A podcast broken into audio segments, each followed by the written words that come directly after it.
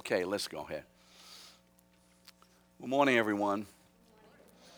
Again, once again, as always, always meaning it, thanks for being here. Thanks for being uh, faithful to the teaching of the Word of God. This morning we are continuing and we'll complete the discussion on the garments of the high priest. And again, what is so critically important about what the high priest wears is that in every piece of his clothing, the Holy Spirit is showing us something specific about the person and the work of the Lord Jesus. So each one of these has to do with something of our great high priest. Everything typifying him but being demonstrated in shadow in the high priest of Israel and then being fulfilled in the Lord Jesus. So we continue this morning. We're going to talk about the last two pieces the breastplate and the turban. So let's pray. Father, Father, thank you so much. Father, when we read the pages of Exodus, Leviticus, Numbers, Deuteronomy, Genesis, Father, it is amazing, breathtaking what you have done to bring back your original intention because of Adam's fall. Father, the cost to you and the blessing to us. Father, as we walk through life, we struggle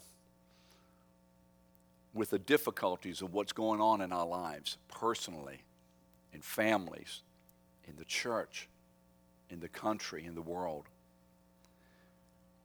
And Father, we find it difficult, hard, as many people say. But Father, we have no idea what difficulty is, what a challenge is, what suffering is, until we look into your face until we look and hear your word in the scriptures, until we see a man walking the roads of life, condescending to the lowest place from heaven to earth, submitting himself even to the authorities of this world, and being rejected and tried trumped up, lied about, beaten, crucified, buried. All of this so that your glory may once again shine in and through humanity. And we see that in the resurrection. Father, thank you for giving us glimpses of this, pictures of this in the Old Testament. Father, cause us to revere the Old Testament with as much passion as we revere the New. Father, for we don't look at your word as being better on one side or the other. But your word is your word, one word. And we look at all of it as a continuity, as all of it being good and gracious revealing and redemptive. So, Father, continue to minister to us, to teach us, to give us understanding, give us knowledge, wisdom, discernment. Father, using this instruction, using other instructions in this church. So, Father, we can really be the people that you've saved us to be. As Jesus said to Philip, if you have seen me, you have seen the Father. Father, so that when the world sees us, they see you. They know, know who you are and how you are as they watch us individually and corporately, as they see us publicly and privately, as they see us under great duress, Father, as they see us in great victory. Proclaim yourself through us. In Jesus' name, amen. Well, this morning we are concluding the garments of the priesthood, and we're going to be talking this morning about the breastplate. You see the breastplate right here on the chest of the high priest. Now, you remember, the high priest wore over his robe what is called the ephod. We talked about that last week. We talked about, didn't we talk about the sash? I, can't remember sometime where, let me look at it and make sure. Yes, we talked about the sash. Okay, the, the uh, uh, authority and, and anointing of God there. And so you see the breastplate right in the middle over his chest. Let's talk about that this morning. And then we'll go to the turban or the cap or the crown. The breastplate was a cloth pouch that had been attached to the front of the ephod. And it was a cloth pouch that, when folded, it was square.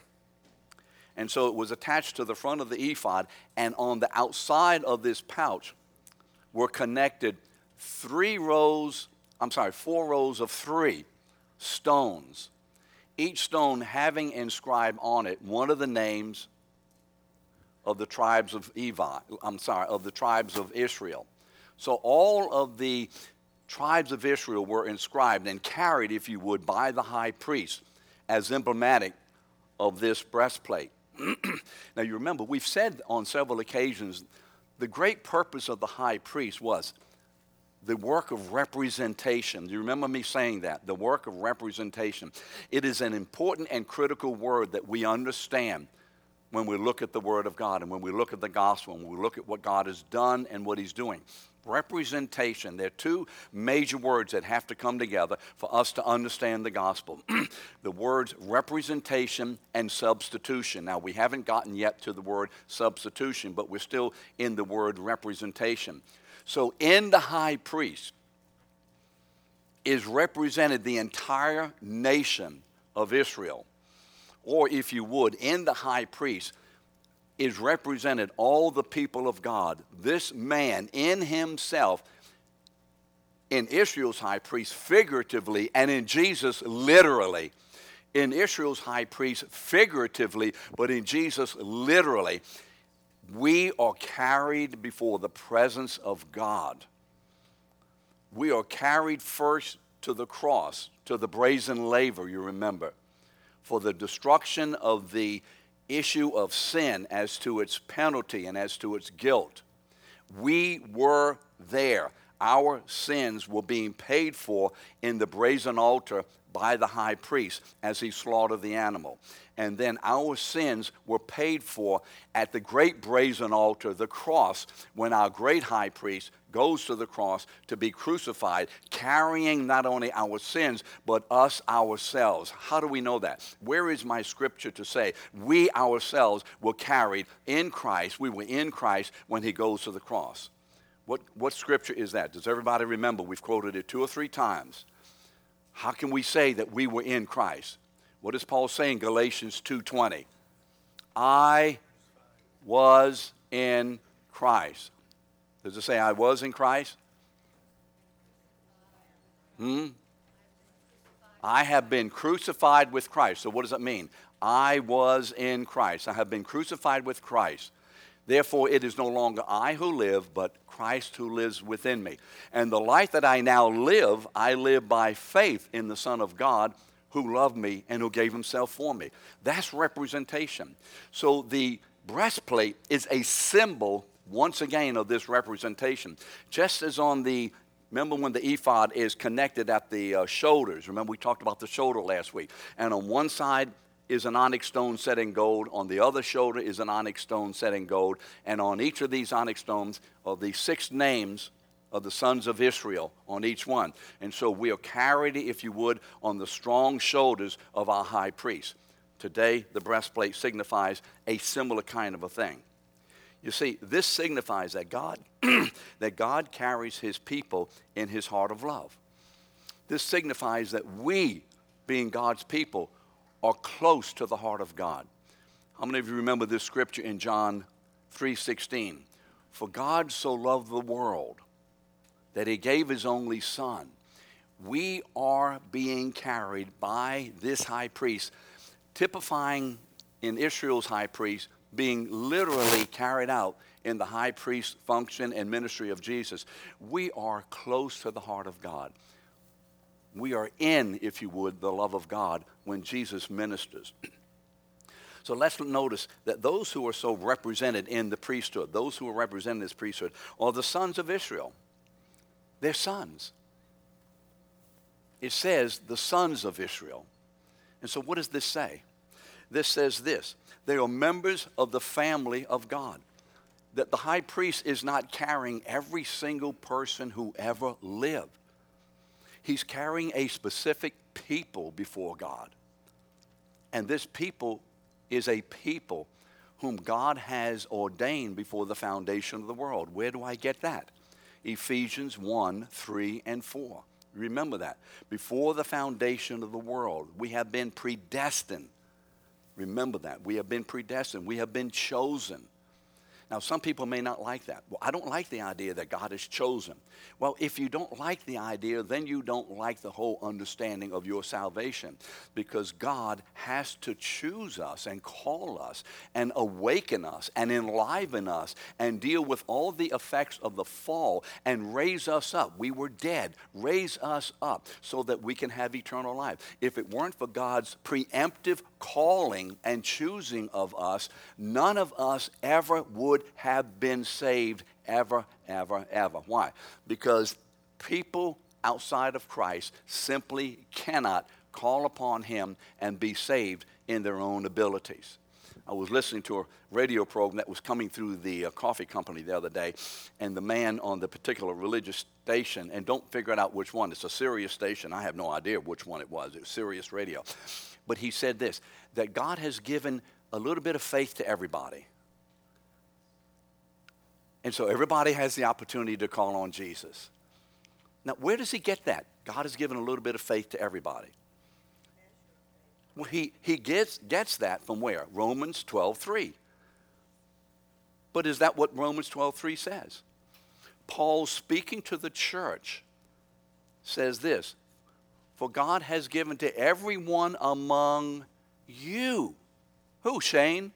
The church God has given to everyone among you a measure of, or a little bit of, or the necessity, uh, the basic amount of, or what you need of what? Faith.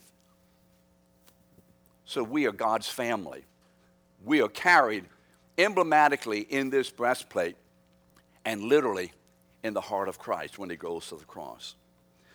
So, in the same way, when our high priest offered himself for our sins, and, and get this, when we look or think about or read about the crucifixion of Jesus, we should not do so in a way that disconnects us from that event.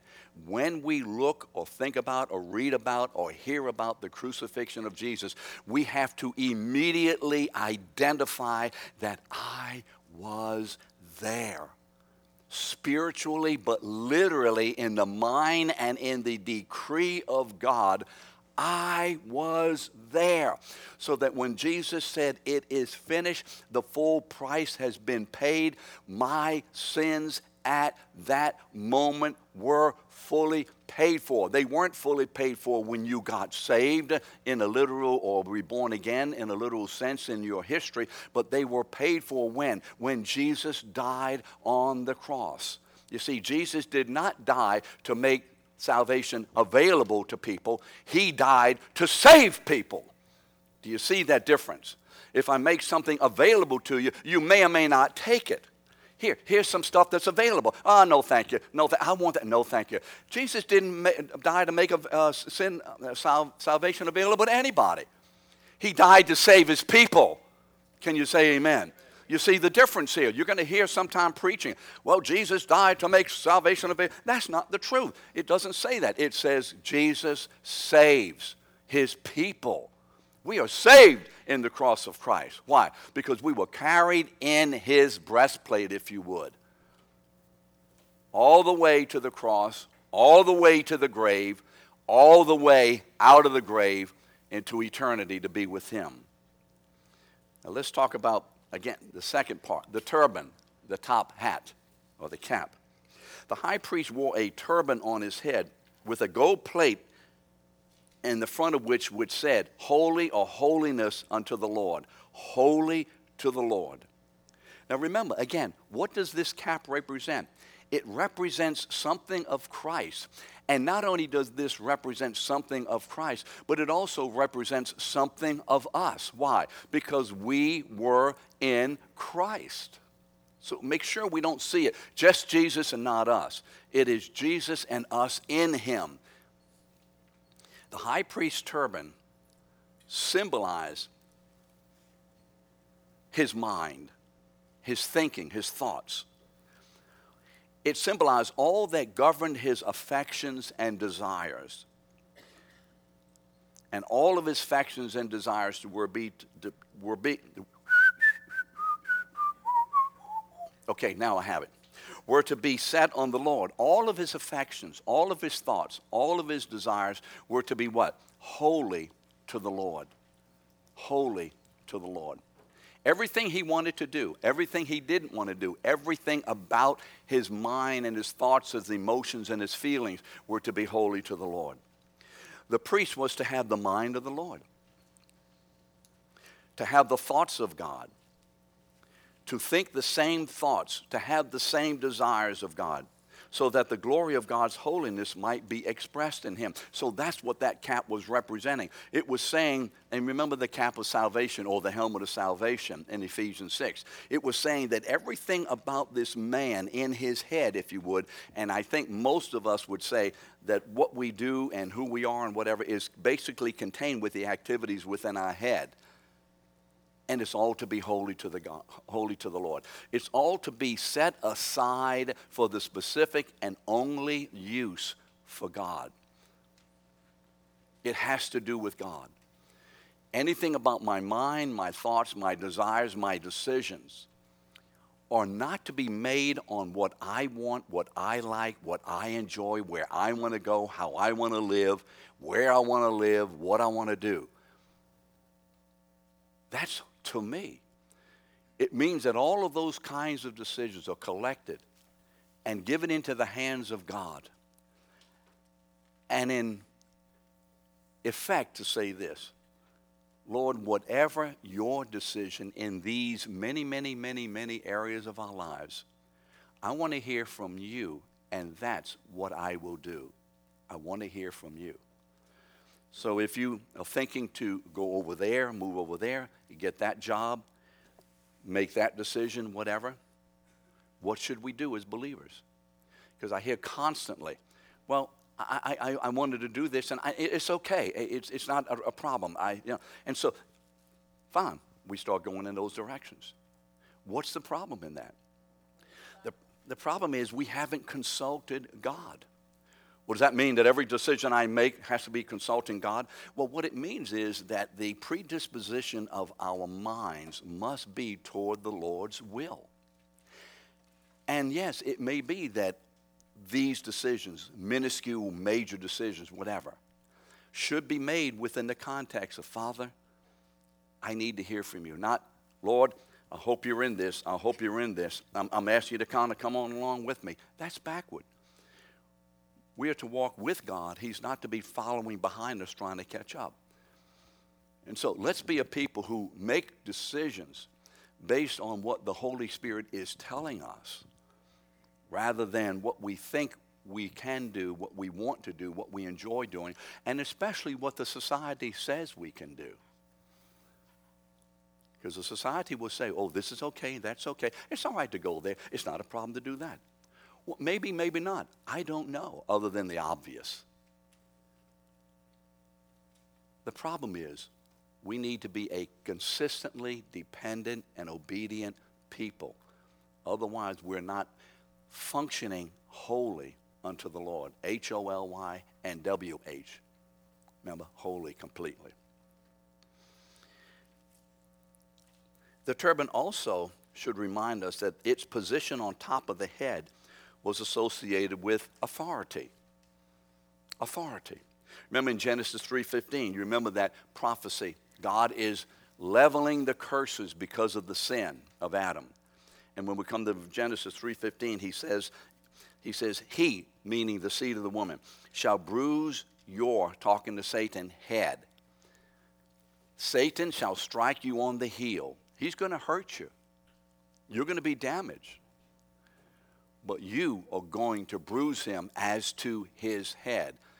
Your work is going to result in the authority of Satan to be broken over my people. So the ministry of our high priest was one that destroyed Satan's authority over us. Remember what 1 John 1 8, the second part of the verse says. Remember 1 John 1 8. Everybody remembers that, the second part of that verse. For the Son of God has appeared for this purpose. What? For the Son of God has appeared for this purpose. What? What? What purpose? That he might what? That he might what? Destroy the works of the devil. That's a verse you need to remember. 1 John 1 8, the first part of it, yeah, but the second part especially. Why did Jesus come? Well, among other things, he came to destroy the works of the devil. And that work of the devil, among other things, was his authority over all humanity. Until Jesus comes to break that authority and free his people and transfer them, remember in Colossians 1.13, from what? the domain of darkness into the kingdom of God's Son. Remember, we have been transferred. You see, this, this authority breaking, we see as an example of this in 1 Samuel 17. When a young man comes forth to face and fight a giant, and this giant at least in some of the old King James, is described in three sets of sixes. You'll just have to go see that. And so you can see 666. What is that? That means the ascendancy and the superiority of humanity as controlled by Satan. 666. And so, what? I, I don't remember. I'm not being cute. You have, to, you have to listen to the tape. I don't. What did I just say? What was, what was 666? The descriptions of this giant is in three sets of six. You'll have to look at it. The spear, the side, etc. You'll, you'll see it. Now, here's what happens. Remember, this man, this giant, is confronting the hosts of Israel. Isn't this what we see in life? where humanity, where Satan has so pumped up this world that it thinks that it is preeminent over the things of God. And so often to the church, this is a giant, and we see it in the wrong context rather than seeing it in the spiritual context of a defeated giant. And we quake and cower over the world and over the issues of the world and the people of the world and the finances of the world and the whatevers of the world. Some of us I shouldn't say us, but some folks in the church are absolutely distraught if a certain lady becomes president. or they're upset if a certain man whose hair blows in the breeze funny becomes president. Ha, ha, ha. Our God is greater than all this. And so here's what happens and David put his hand in his bag. Remember, Goliath had come against and taunted the men of Israel. This is exactly what Satan does. Read the taunts. And David put his hand in his bag and took out a stone and slung it. And by the way, I didn't even put about David running toward Goliath. Jesus sets his face like flint toward Jerusalem. Jesus, if you would, runs toward the cross. He runs toward the, uh, the fray. And he slung it and struck the Philistine on the forehead. The stone sank deep into its forehead. Remember the rock? Remember the rock? Who is the rock of ages? And Goliath fell on his face to the ground. You notice it says on his face. So David prevailed over the Philistine with a sling and with a stone and struck the Philistine and killed him. There was no sword in the hand of David. Aren't you glad about the sword that is in Ephesians 1, I'm sorry, 6 what? 16, isn't it? The shield and the sword, what is called what? The sword of the Spirit, the word of God. And there was no sword in the hand of David. Then David ran and stood over the Philistine and took out his sword and drew it out of its sheath and killed him and cut off his head with it. You see, Satan meant the cross to be a sword that would destroy Christ. And in Jesus' death, Jesus took the sword that Satan intended with which Satan intended to destroy the Son of God, he took that sword, he turned around, and he cut Satan's head of authority off. He cut it off. It's finished, it's done. So the turban on the high priest was also a picture of royal authority, not only just of authority, but royal authority in particular, that anticipated the crown of our great priest who would wear that crown. Listen to what Revelation 19:11 says. And I saw heaven open, and behold a white horse, and he who sat upon it was called faithful and true. And in righteousness, remember the righteous robes of the priest, he judges and he makes war. His eyes were a flame of fire, and on his head were many crowns. On his head. This is the royal Son of God the royal king, coming forth from the halls of heaven to make war against Satan and his gang. But, but, before Jesus could wear this royal crown of the King of Kings, he first had to wear the crown of the curse of sin, of sin's authority over fallen humanity. In order for him to have the crown of righteousness, of King of Kings, he had to wear the crown of the curse. You remember that the Lord had cursed the ground in Genesis 3:18. Remember he said this to Adam, "Thorns and thistles. This is what you're going to get out of the ground because of your sin, thorns and thistles." So what happens? In Matthew, Mark 15, 17, we see this that Jesus is wearing a crown of thorns. On Jesus' head is placed a crown of thorns. Now, these men who did this, these Romans who intertwined this crown of thorns, had no idea what they were doing. They were fulfilling prophecy, they were fulfilling the picture of God saying, I will place all the weight and the result of the curse of sin on the head of the seed of the woman, and he will wear this authority of the curse to the cross, so that when in death, the Bible says, and Jesus bowed his head. When in death, when he bows his head, the full price of sin's curse the full authority of the curse, the results of sin, are bowed and put to death in the bowing of the head of the Son of Man. The curse, its authority over us, is completed. Now, its effect over us is still happening. Anybody still having aches and pains? Anybody still having diseases and sicknesses? Anybody still having all the results of what is happening? Yes, that won't be fulfilled until the coming of the Savior with his crown of King of Kings and Lord of Lords. But the authority over sin's curse over us has been destroyed when Jesus, wearing that crown of the curse of sin, and he bows his head, implying what? It's over. It's finished. I have paid the full price.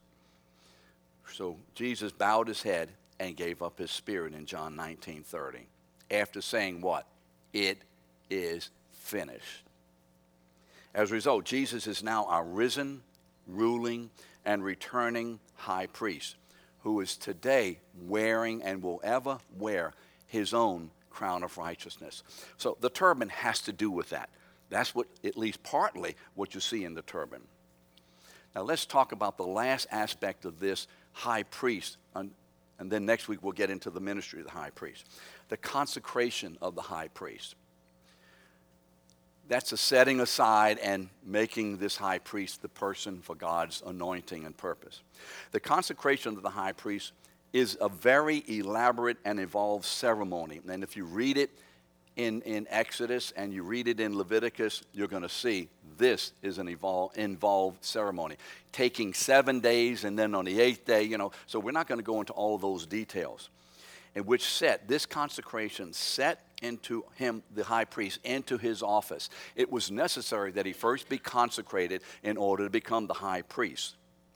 Typifying again the consecration of Christ as our high priest. Just as the high priest of Israel had to be consecrated, so also Jesus had to be consecrated. What are you talking about? Not as the Son of God, but as the Son of man. Not as the Son of God, but as the Son of man. As Jesus, the man. He had to be consecrated in the same general way as the high priest of Israel. So, what we see again in the consecration ceremony and activity of the high priest of Israel back in the Old Testament, that we see fulfilled in the consecration of Jesus. The consecration of the high priest involved three basic steps the call, the family, and the ritual of the consecration. I'm just putting it this way. This is just how I'm laying it out. You may see it differently. First of all, the call. The first qualification of a priest is that he had to be called to become a priest. Now, this is important because when we get into the ministry of Jesus, we're going to see from Hebrews about this call. The first first and most important aspect of a priest is that he is not called by himself, he is called by God. Remember in Exodus 28, when it begins the whole process and the activity and the ritual of consecration, the Lord says this to Moses Have Aaron, your brother, brought to you from among the Israelites. Call out from all the nation one man with his sons, Nadab, Abihu, Eleazar, and Ithamar so they may serve me as priests. So one man will come forth as the high priest. And again, you see, well, I won't get, I'm jumping ahead. To be qualified as a priest, a man had to be called by God into his service. God makes a decision. God decides who will serve him, and this determination is not based on the merits of the person or of any circumstance or even the need but upon the will of God Himself. Aaron wasn't chosen to be the high priest because he was the best guy in Israel. In fact, when God called Aaron to be the high priest, what did God already know would happen? He would know that Aaron submitted to and actually led in the construction or the what uh, molding of this golden calf. Aaron would lead that under the pressure of the people. So God knew. How can God call a man like Aaron when this is what he's going to do? Aren't you glad that God doesn't look at our behavior when he calls us? Aren't you glad he doesn't count up the good deeds and the bad deeds and kind of weigh us out? And so, what is this based on? It's based on God's will. Ephesians 1 3 through 4. Blessed be the God and Father of our Lord Jesus Christ, who has blessed us in Christ with every spiritual blessings in the heavenlies. Even as he chose us in Christ when? Before the foundation of the world. Listen to this passage from Isaiah 42 6. I am the Lord. I have called you in righteousness. 43 1 of Isaiah. But now, thus saith the Lord, He who created you, O Jacob, He who formed you, O Israel, fear not, for I have redeemed you. I have called you by name. You are mine. So, the first qualification of a priest is God's call. Now, when did God decide to do this? I just read it. When? Before the foundation of the world. So, those who would serve as priests unto God have been predetermined determined before the world was created by the unilateral sovereign call of God that originates in Him according to His eternal purpose. When were we called to be children of God? Well, on April, whatever, in 1964, I became a child of God. Well, in one sense, is that true? Yes, it is, in the natural sense, to my experience. But is that eternally and essentially true? When did I become a child of God? When? I have never become a child of God. I have always been a child of God. I have always been a child of God. When did I get into the mind and heart of God. I and you, we have been in the mind and heart and purpose of God as long as God is, Perry. You see, God didn't wake up one day and say, Oh, I'm going to save, I'm going to make some people, I'm going to save them and whatever, and I'm going to have a family. This was never a decision that occurred at a particular time. It is part of who God is in Himself, in His character, in His own makeup. Isn't that, is, can you get it? So, when did I become a child of God? I have always been a child of God. When did it begin? It has always been. Aren't you glad of that? John 1:12. Hmm? John 1:12. John 1:12. That's right. You know, now you're going to have to go back and read John 1:12. I never heard of it. I know, I, yeah. So we have been in the purpose and in the decision of God forever, before the foundation of the world. You see, there was a decree at a particular moment, perhaps, but this was a decree according to the purpose and will of God that has always been a part of God's purpose. What about the family? What family? Well, remember the family of Aaron and his sons. Even though Israel had 12 tribes, only the men of the tribe of Levi were separated and consecrated by the Lord to be his priests, to minister in the things of the tabernacle.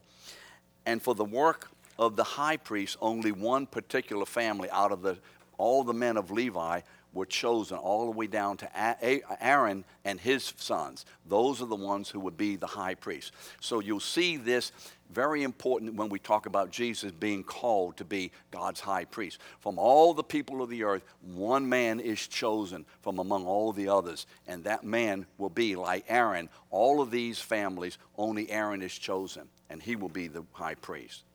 Once again, you see, we see God's specificity. Only those of a certain family were called as priests to God. What does 1 Peter 2 9 say?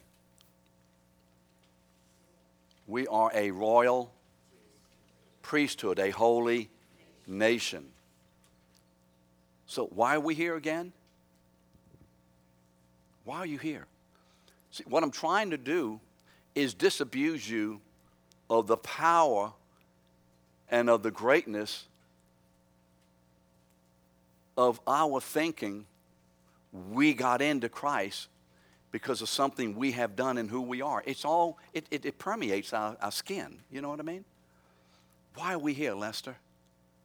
Upon the unilateral sovereign decree of God to which we said yes.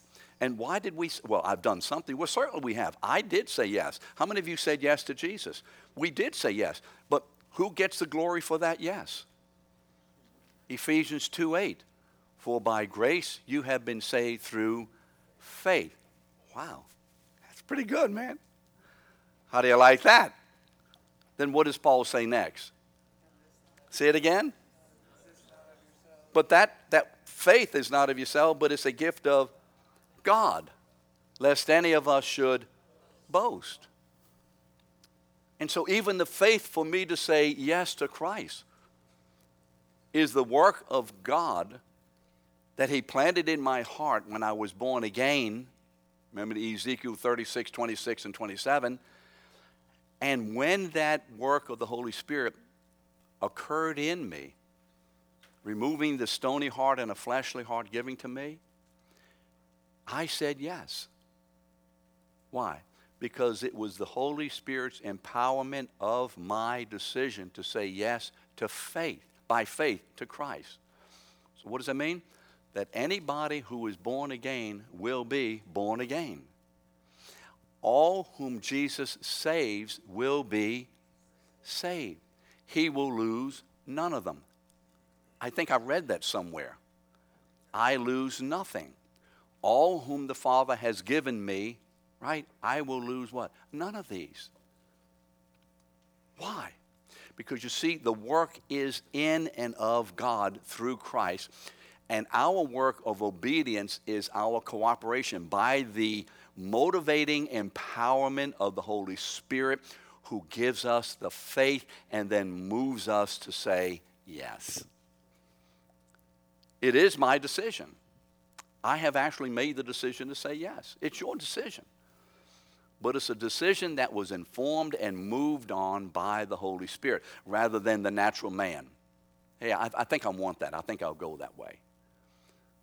The Bible pounds this over and over again so that on that day, God Himself in Christ will receive all the glory. And His glory will be seen in these people who have cooperated with God's decision to be saved under the motivating empowerment of the Holy Spirit. Now, what about the ritual? The ritual for the consecration of the priest followed very specific and strict uh, instructions. You can read these in uh, Exodus 29, and you can see the uh, activity of them in Leviticus 8. The consecration began with a strict instruction. This is what you are to do to consecrate them. That means Aaron and his sons, so they may serve me as priests. So there was only one way to become a priest of God, only one way. Remember what Matthew 7 says. Jesus says this Enter by the narrow gate, for narrow is the gate, and wide is the way that leads to destruction. And those who enter it are many. I'm sorry, wide is the way, and Easy is the way that leads to destruction, but the gate is narrow and the way is hard that leads to life, and those who find it are few. So many are called, but few are chosen. Well, what does that mean? Many are called, but few are chosen. The gospel trumpet sounds from heaven. We see this in Titus 2:11. For the grace of God has appeared, instructing. Everybody knows, and God calls from heaven, repent what does that mean? Jesus has been displayed as my son. Well, what does that mean? That means in the hearts of those whom God has decided before the foundation of the world, this will be their call to receive Christ. This is the gospel to which we have responded. The world hears the call. They either hear about Jesus and the through the church and the gospel, or they know about God through their own innate beings. Remember in Romans 1 19 and 20? But they don't respond. But they hear. They've been, the word has gone out. But the ones who have been chosen are the ones that God has chosen. You see, this is a tough doctrine. Amen? I mean, how many of you think this is easy to swallow? Because of our own flesh, because of our own inability to understand the ramifications of the glory of God. And I have to wrestle with this a whole lot like you do. But I don't chuck it and I don't try to twist and turn it. I just go with what God says about himself and thank him for that. So the consecration of Aaron as high priest in Exodus 29 is outlined as follows. And does, I think you had the outline there, don't you? I'm just going to outline it like that rather than going into all the details. So let me close like this this morning. The high priest was cleansed, was clothed, and was anointed. I don't think that's in your notes. It may not be. The high priest was cleansed, he was clothed, and he was anointed. Why? For the greatest and most critical service of all. And we're going to see this as we begin to get into the ministry of the high priest next week. So, in order to get this, I've asked you already to read Leviticus 16, but I failed to mention to you that you also need to read the Passover in where is that? Exodus what? Where would that be? Exodus 12. Read the Passover and read Leviticus, and we'll see the ministry of the high priest as combining two festivals in one. See you next week.